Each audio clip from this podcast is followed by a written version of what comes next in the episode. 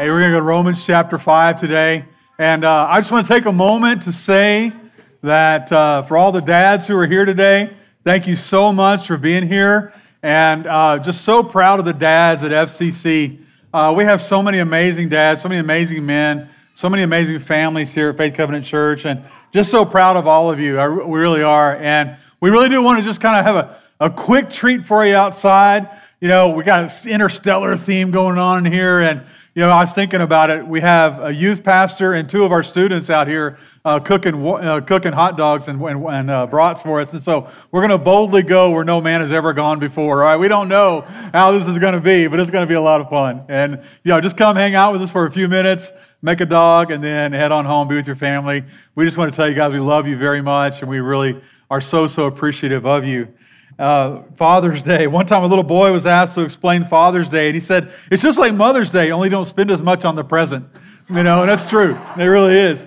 Uh, maybe we're not quite as sentimental about Father's Day because dads are kind of different from moms. Most fathers are really not as sensitive to their children's needs as most mothers are. You know, one time a mother of a brand new baby woke up. It was a Saturday morning. Her husband wasn't in bed. She was kind of surprised. So she put on her robe, and she walked down the hallway. She saw him in the baby's room, and her husband is just sitting there over the crib, staring at the newborn baby. And she was so touched. And she tiptoed up behind him. She slipped her arm through his. And she said, Honey, what are you thinking? And he said, This crib is solid cherry wood. How can they make that for just $89? you know, we joke about that. You know, being a father, it's the best, hardest job in the world. And the older I get, the more appreciation I have for fathers, especially like my dad. My father in law is here today. Very honored for him to be here today. And like I said, the older you get, the more you understand just how hard it, work, it is. You know, my dad worked so hard to do the best he could, and he's working in a world that was working against him at every turn. And what does every dad, what does every mom want for their kids?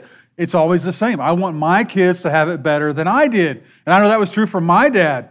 But it feels like the entire world is dead, dead set against you while you're trying to make that happen. You know, my mom and dad, when they lived in Colorado Springs, they lived in a split level home. And so their garage is like down kind of in a basement level, and then the rest of the house is up kind of high. my mom and dad got a new refrigerator. It was like around Thanksgiving. My brother in law and I are there. And so my dad's like, hey, we're get this thing delivered. They delivered it to the garage. We got to get it up the stairs and into the house.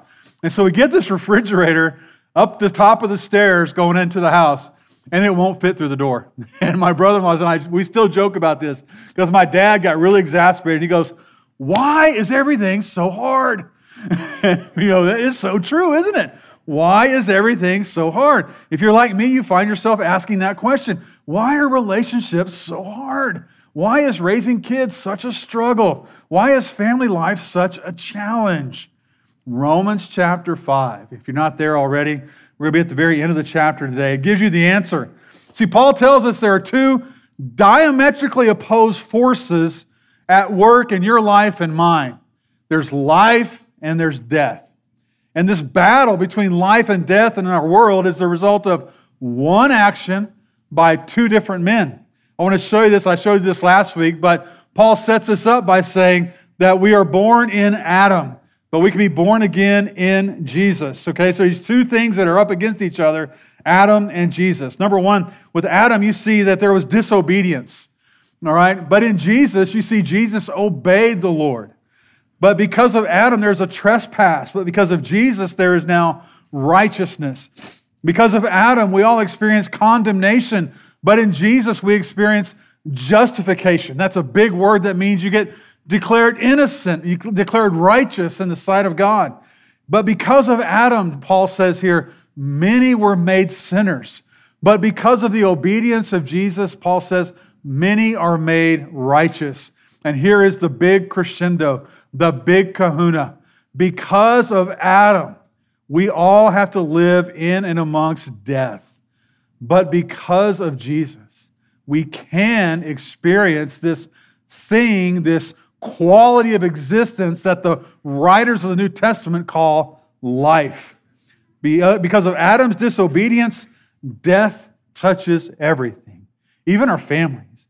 And you know, death is reigning in your family when relationships are breaking down. You see despondency in the members of your family. You see rebellion in your children. But Christ's obedience, his sacrificial death, provides an abundance of grace. And so Paul says in this chapter here, we can actually reign in life. And if there's anything our families need today and the generations to follow us, it's this whole idea of life. And so the title today is A Legacy of Life. Romans chapter 5. All right? Look at verse 18. Consequently, based on everything I've said for the first five chapters here, Paul would say, just as the result of one trespass was condemnation, Adam, for all men, so also the result of one act of righteousness was justification, and underline this in your Bible, that brings life for all men. For just as through the disobedience of the one man the many were made sinners, so also through the obedience of the one man the many will be made righteous. Now look at verse 20. This gets kind of deep. The law was added, the Ten Commandments and all the laws of the Old Testament, 613 of them. The law was added so that the trespass might increase. But where sin increased, grace increased all the more. So that just as sin reigned in death, so also grace might reign through righteousness to bring eternal life through Jesus Christ our Lord. Woo, I love that passage. But go back again. Look at verse 18.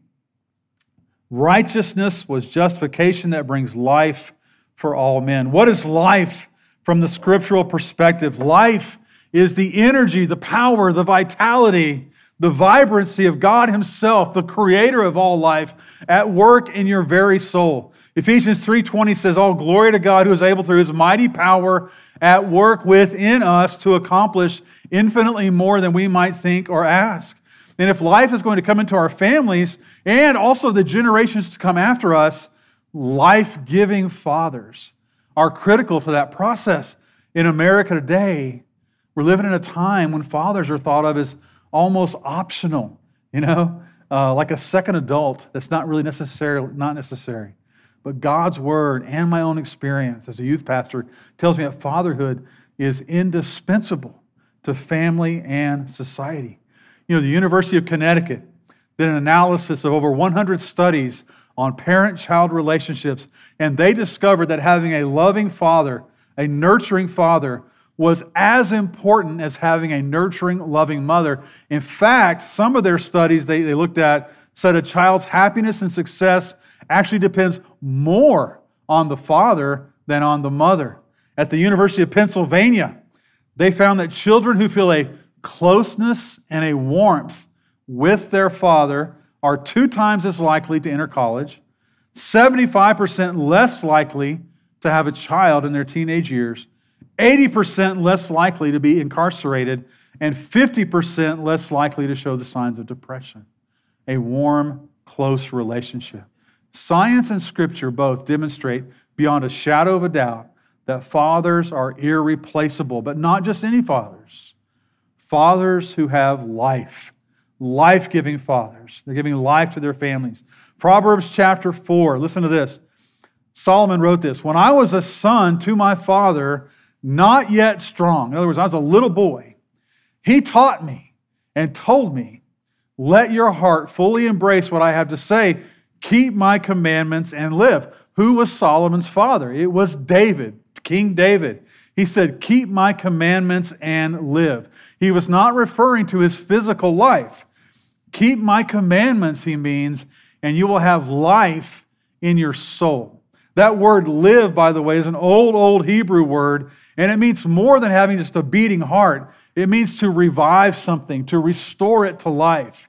And we get, that's where we get our word revival. Some of you grew up in church traditions. We talk about revival. It means to have your heart, you know, uh, brought back to life. It also means to, to be whole, to be whole again. Psalm 119, the psalmist used this same word. He cries out to God and he says, Lord, revive my spirit. Give life to my spirit through your word. Isaiah the prophet uses this word. He cries out to God, saying, Revive or give life to the spirit, the soul of the humble. And so here's a question I want us to answer today How can a father, a mother, anyone for that matter, leave a legacy of life? A legacy of life. Number one, you and I have to be able to look beyond the immediate. Look beyond the immediate.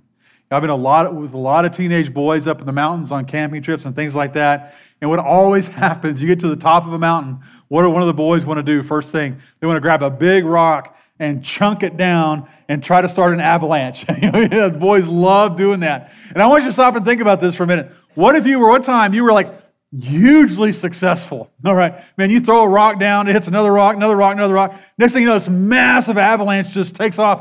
And you're standing on the top of the mountain with these boys, you're on a camp trip, they're going, This is so cool. This is awesome. They're watching this big avalanche roll down into the valley, and there's a home down there, and it crushes the home. And what would you say to that family? I'm really sorry. I didn't think about the immediate consequences of my actions, you know, something like that. How many times have we heard the stories of one man's actions having an avalanche effect on generation after generation of a family, either good or bad. Look at verse 18. You notice there's the one trespass that brings condemnation for all men. One act of righteousness brings life for all men. One action, Paul says, on the, on the behalf of Paul, I mean, of Adam, and on the behalf of Jesus, has an avalanche effect on everyone after them. Now, think about this. Adam thought only about the immediate, at great personal cost to everyone to come after him. And we could all sit here and tell stories about how one person's actions in our family and has, has had a negative effect, an avalanche effect on our family for generations afterwards. Maybe there was an addiction, maybe there was an affair, maybe there was an argument, and somebody said something no one could come back from. Maybe there was a purchase, maybe there was a scheme, maybe there was a, a, a divorce, but had eyes only for the immediate. Proverbs chapter 19 zeal or passion is not good without knowledge, and the one who acts hastily sins. In other words, a short sighted man short changes his family. Always. A short sighted man will always shortchange his family. You see, the world that we live in, ladies and gentlemen, is passionate about the immediate. YOLO, you only live once. It's a lie from hell, okay? It really is. But you want to live for now. You know, do what it is, takes, you know, live for what's right in front of you. God's people, however, we value the ultimate. We value the eternal, what you cannot yet see, what has yet to be. That is what we think about. When you read your Old Testament, the patriarchs, they were constantly thinking about the generations to come after them. Jesus obeyed God at great personal cost and sacrifice. Why? Because he had a vision beyond the immediate. His desire for the ultimate was stronger than his passion for the immediate, and it brought about a great reward, not just for him, but for you and for me, all the generations to come after him. Hebrews chapter 12, verse 2 Jesus saw the joy ahead of him, so he endured death on the cross and ignored the disgrace that it brought him, and now he holds the honored position next to God the Father. You see, Paul wants you and me to see this. What we lost in Adam, we regain in Jesus, and so much more. And when you humbly submit yourself to the Lord Jesus, His life enters into your very soul. That one decision affects you and me, the generations to follow, the family of God. 1 John chapter 5, verse 12. The one who has the Son has life. The one who does not have the Son of God does not have life.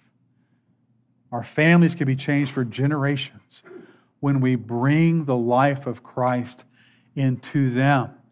I remember vividly standing in the driveway when somebody came by our house when I was 13 years old and said, Hey, why don't you bring your family to our little church? And my dad said, Yes. Freaked me out. Never been to church in my life. Only one time at Easter, something like that. I was panicking. I really was. But my dad made the decision because death had reigned over our family for 13 years, my dad made the decision we're going to go to church. because there's going to be some life there. He didn't know what was going on, but he just knew something had to change. And all you dads who are here today, I commend you because what you're, you're bringing life into your family, you're changing your family for generations to come. Secondly, we have to learn what it means to identify with Jesus. You know, I sometimes will tell my sons, I'll tell other people, when I see a great leader, like say Nick Saban or somebody like that, I would love to follow that guy around for a day. You know, how do they live their life different? What do they do differently? I just love to observe them. What if I could make you an incredible offer to spend a week with any man alive today? Who would you choose to spend that kind of time with? Maybe it might be Tom Brady, you know, preparing for a game. Like, man, how does he keep getting better as he gets older? Maybe it might be Tom Cruise on a movie set, you know? And like, how has he been at the top of his craft for so long? Maybe it might be Tiger Woods getting ready for Augusta. You know, like, man, what is the secret to his game? Or what about Jamie Dimon? You know, the, the, the CEO of JP Morgan, you know, he's meeting with investors. You know, how does he lead a room full of alphas? You know, how does he do that? Every man identifies himself with some other man. And you know who that is. Right now, if I were to ask you, who would you love to spend a week following around, observing, and listening to, you could think of who that man is right now. That's one thing to admire another man, to be inspired by another man.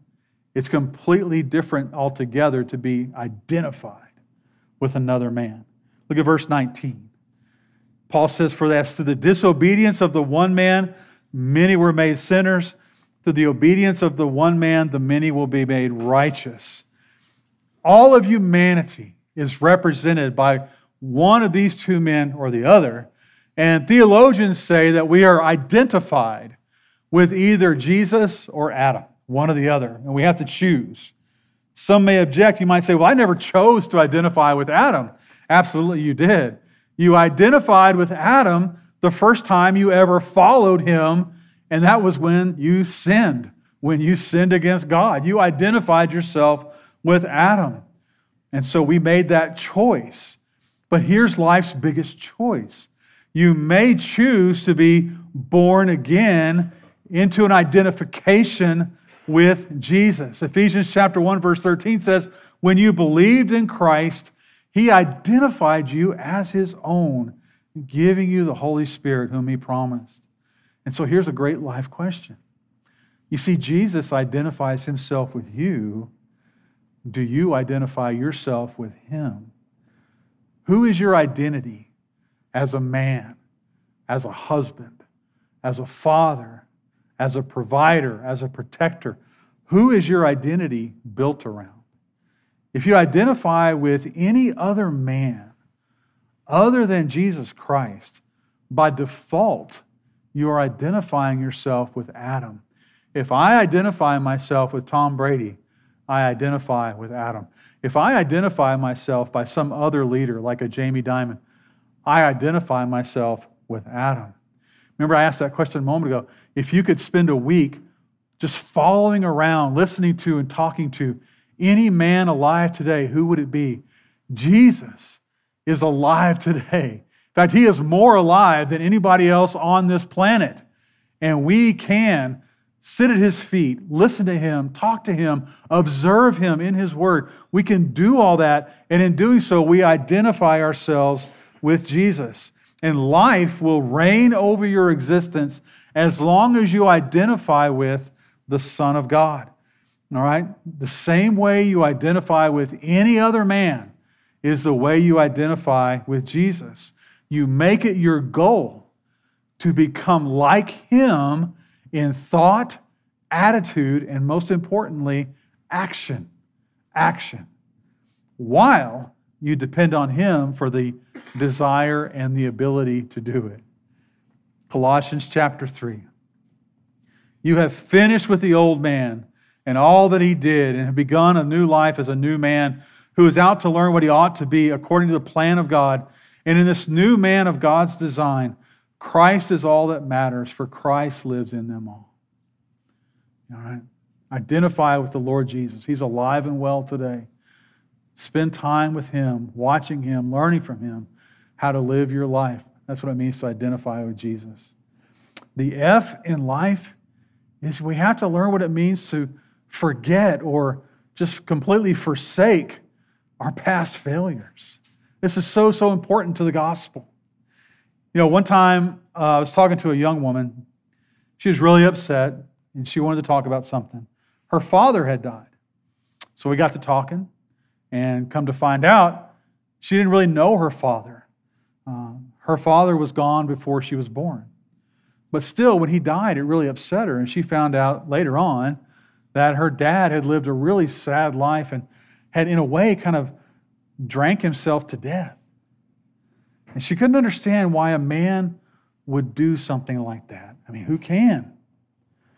But I talked to her about some of the men in my family and some of their struggles with relationships and especially with alcohol. You know, when you shake my family tree, a bunch of, a bunch of alcoholics fall out, right? And if we're being honest, you know, like other sharp men, when I say sharp, I mean my last name, you know, not, not an adjective, right? I fight a terrible battle every day. It's self condemnation. You know, when you're in a position of leadership, you have to learn how to handle the critics. And there are a lot of people in church who feel like their spiritual gift is criticism, you know? not, not here. I got to say, I, on that note, uh, I talk to other guys. I've said this before. I talk to other guys, and they, they have to deal with so much criticism from their church. I get almost none. So I just want to say thank you for that. It, it means so much. It really does. But the one critic that I cannot get to leave me alone, there's one. I can't stand him. It's me. it's me. I am far and away my worst critic. The biggest challenge that most men face in life is a threefold attack. I think it's really important for the ladies in our lives to understand this. And this threefold attack is shame, guilt, and regret shame, guilt, and regret. They attack every man's heart and they try to take away his heart. And why do so many men lose the battle with guilt, shame, and regret? It's the accuser of the brethren. And also, they don't understand the enormity, the immensity of the grace of God. Look at verse 20. The law was added, the Ten Commandments and all of God's commandments all the Old Testament commandments, those things were added to our lives. You think, why? Why would God lay that burden on men's backs? And Paul tells us, so that the trespass might increase. So someone might ask a fair question. Why did God give us all these commands if he knew we did not have the will or the strength to keep them? Was God actually trying to make us fail? And I know it sounds crazy to think, but the answer is yes. Yes. The law of God draws clear lines between right and wrong. It shows us what the glory of God looks like. The law of God reveals the glory of God to us. And just like Adam, what is my first impulse? My sinful heart wants to cross those lines. I was really tempted in preparing for this to put a sign on the door of theirs that said, wet paint, do not touch, and then count the number of people who would go up there and touch it to see. All right? I really was. Because, I mean, it's honest. Eh, let's be honest. That's, that is the way it works. It really is, especially when you're younger. Sin increases because there's something deeply wrong in the human condition. This is the legacy of Adam. Romans chapter 8, verse 3 says the law never succeeded in producing righteousness. The failure was always the weakness of human nature. Given God's law, we willfully do what we know is wrong, what is an assault on the character of God, but then a strange thing happens to us. The power of death overwhelms us because we're not designed to live that way. We are designed to live in communion with God, under the influence of the Holy Spirit, following the life of Jesus. But when we choose not to do that, our lives begin to crumble. We begin to experience pain, and we begin to experience the heartache of guilt and shame and regret as we assault our very conscience by doing these things. And then it becomes evident to us that something is desperately wrong and we are dying because of it.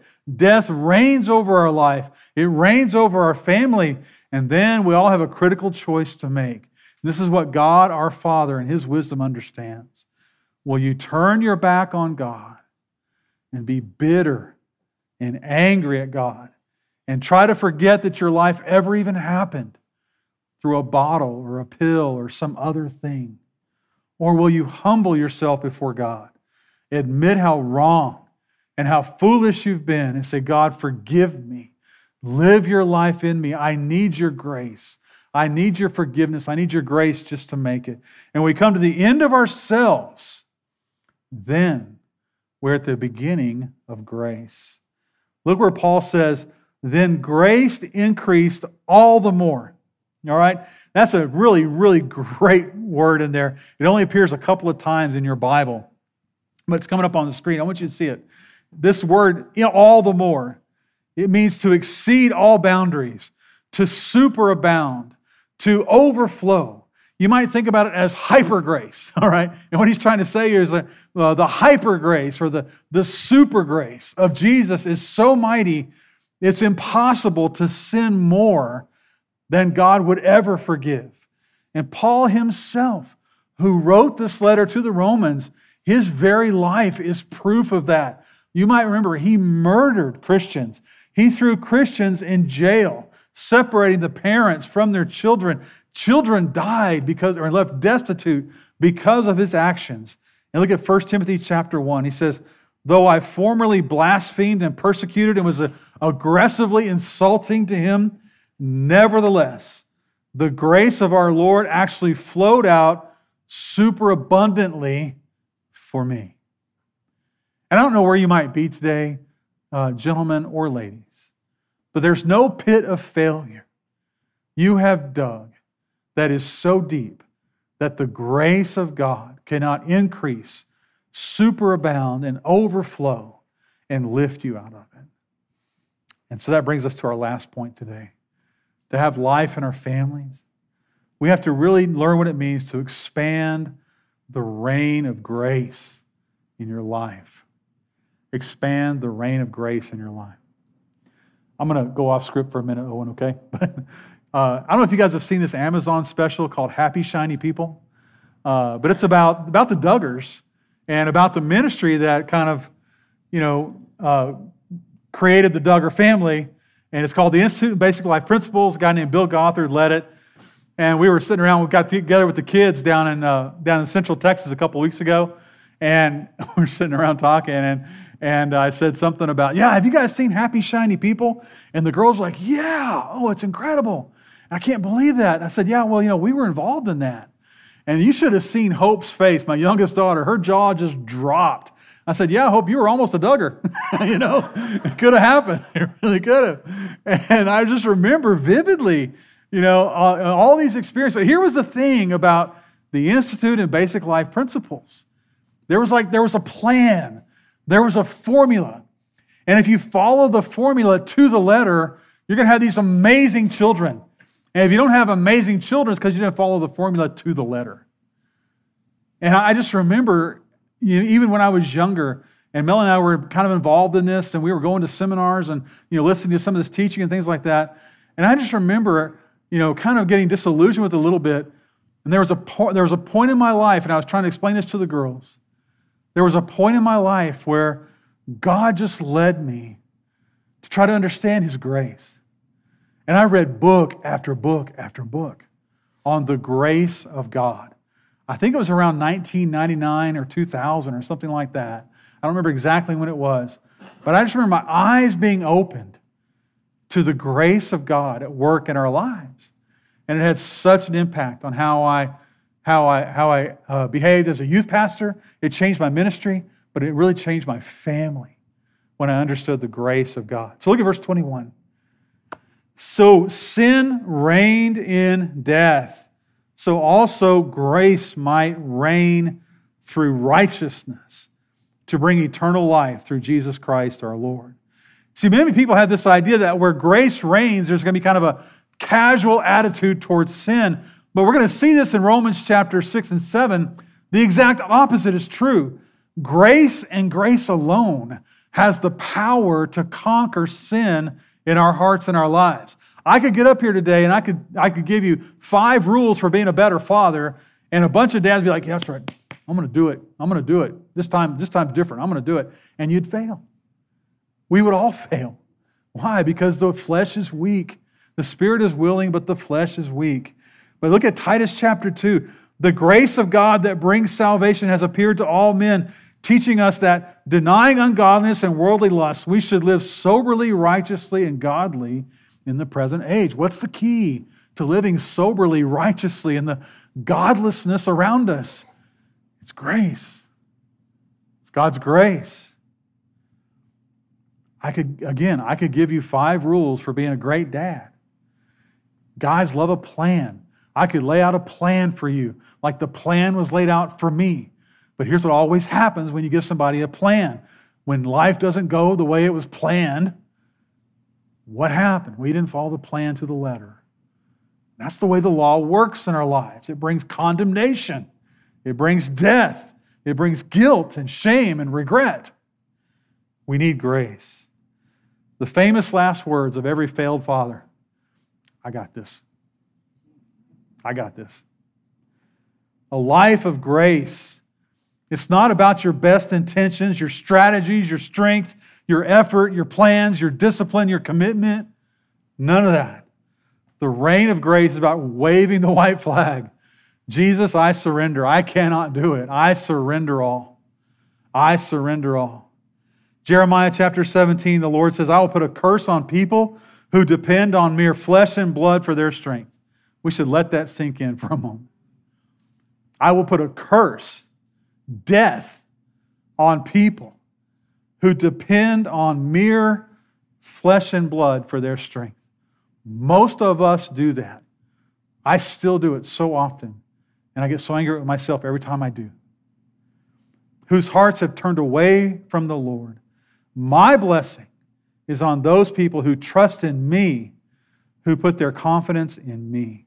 You know, a friend of mine was in Dallas recently. He saw a reenactment of the life of Christ. The last night of his life, he's facing crucifixion in the Garden of Gethsemane. Jesus is praying, and the drama begins to build. And Jesus prays, Father, give me the strength to be weak. Isn't that good? Father, give me the strength to be weak. I want to show you this real quick. Conclude with this picture of Peyton Hillis. Uh, Peyton Hillis was a wrecking ball disguised as an NFL running back back you know, about 10 or 12 years ago. Uh, had a really good career, and now he's retired. He's about 37 years old, still in great shape, and uh, living in, uh, he's on vacation in Florida, and he, he took his kids, his sister, and her kids down to the beach for a day of swimming. and his son and his niece, eight and nine years old, they got caught in a rip current. And they had storms the night before. They were being swept out to sea. And his mom began screaming. He was over there setting up a canopy or something. And she said, The kids are drowning. And she could see them waving their hands and screaming because they were swept out to water that was too deep for him. Hillis ran into the water. He began swimming furiously for his kids, fighting the rip current. And he decided to save his eight year old niece first. She was in crisis, leaving his nine year old son in the water, being swept out farther and farther. And he was able to swim far enough to stand up, and he met a man with a boogie board, and, he was, and she was safe. And he just dove right back in, and he started swimming out toward his son out in that deep water. And his son is going farther and farther away from the shore. And he reached his son, and he said when he got to his son, he was limp. He had no strength left. And as soon as his father grabbed him, his eyes rolled back in his head because he was just done. He had nothing left. His son, big kid for nine years old, weighs 130 pounds. He's like his dad. But Hillis was in the same condition as his son because he had already swum against that current, bringing his niece back to the beach. He was totally spent, weak as a kitten. And for someone as strong as he was, he said he never felt so weak before. And he began praying. He said, Lord, please I don't care about my life. I don't. But if we can get him out of here, that's the only thing I care about. And so he just started swimming with everything he had left, and there was nothing left. But somehow, miraculously, they got close enough to the shore that he could walk. And they were about 20 yards from the beach. Peyton Hillis lost consciousness, collapsed in the water, totally spent. Some people grabbed him, they drug him to the beach. He was experiencing lung failure and kidney failure right there on the beach. And they began to intubate him. They were doing CPR on him, and they had to air flight him to Pensacola Baptist Hospital. And he was put on a ventilator. He was in a coma for 10 days. He finally woke up after 10 days, and spent two more weeks in ICU. Six months later, he's on Good Morning America. You can see his interview on YouTube. It's amazing. But he's still recovering. But when you're watching the interview, Michael Strahan says at the end of the interview, You're a hero. And he said, No, I'm not a hero. I just call myself a dad. I just call myself a dad. I just want us to leave with this today. Is there any greater cause, any greater adventure, any greater job to give yourself to fully, to spend yourself to the uttermost than to be a dad? Than to be a dad. At the end of your life, when all your strength is gone, everything is spent, is there anything better to have done with this time you have on earth than to have been a dad? If you want to be the kind of father or the kind of mother who leaves a legacy of life, grace must reign over your life. It's not about our strength, it's not about our plans, our commitment, our discipline, our strategies. Grace must reign. This is why Paul was told by the Lord in 2 Corinthians chapter 12, he wrote about it. He said, The Lord said, My grace is all you need. And only when you are weak can everything be done completely by my power. Let's bow our heads together this morning. With our heads bowed and our eyes closed. I just want to speak to all the parents here today, but really everyone, because this applies to all of us in every realm of life, not just our families, but to have the grace of God reigning in our lives. It always begins with having a personal relationship with Jesus Christ where you have asked Him to forgive your sins, to give you His innocence. And you, know, I, just say, I, Lord Jesus, I believe in you, I trust in you, and now I need you to live your life through me. That's where this all begins. And maybe you're here this morning, you've never done that. Maybe you're here this morning, you've never asked Jesus to be your Savior. With our heads bowed and our eyes closed, the words you speak aren't really that important. It's just a matter of the posture of your heart. But if you were to go before the Lord today and say, Lord, I just need you. I know death has been reigning in my life and my family for so long. Lord, I just need you. Jesus, I need you. But here today, I know most of us, we know the Lord, we walk with the Lord, but Maybe you need to come to a place in your life where you're kind of at the end of yourself and you just say, Lord, I've tried following a certain set of rules, I've tried plans, I've tried strategies, but Lord, I'm at, I'm at the end. I'm at the end of my strength. And so, Lord, I just, I'm so weak. And just admit your weakness to the Lord and say, Lord, would you bring grace to reign in my life and grace to reign over my family? Lord Jesus, show me what that looks like. I want to walk in your grace. So let's be quiet for a moment.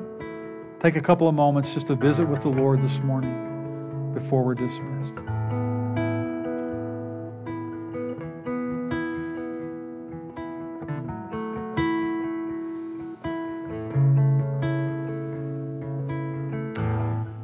And Father, you know how inadequate I feel so many times to communicate these things. I just pray, Father, that your grace would reign here in this room today.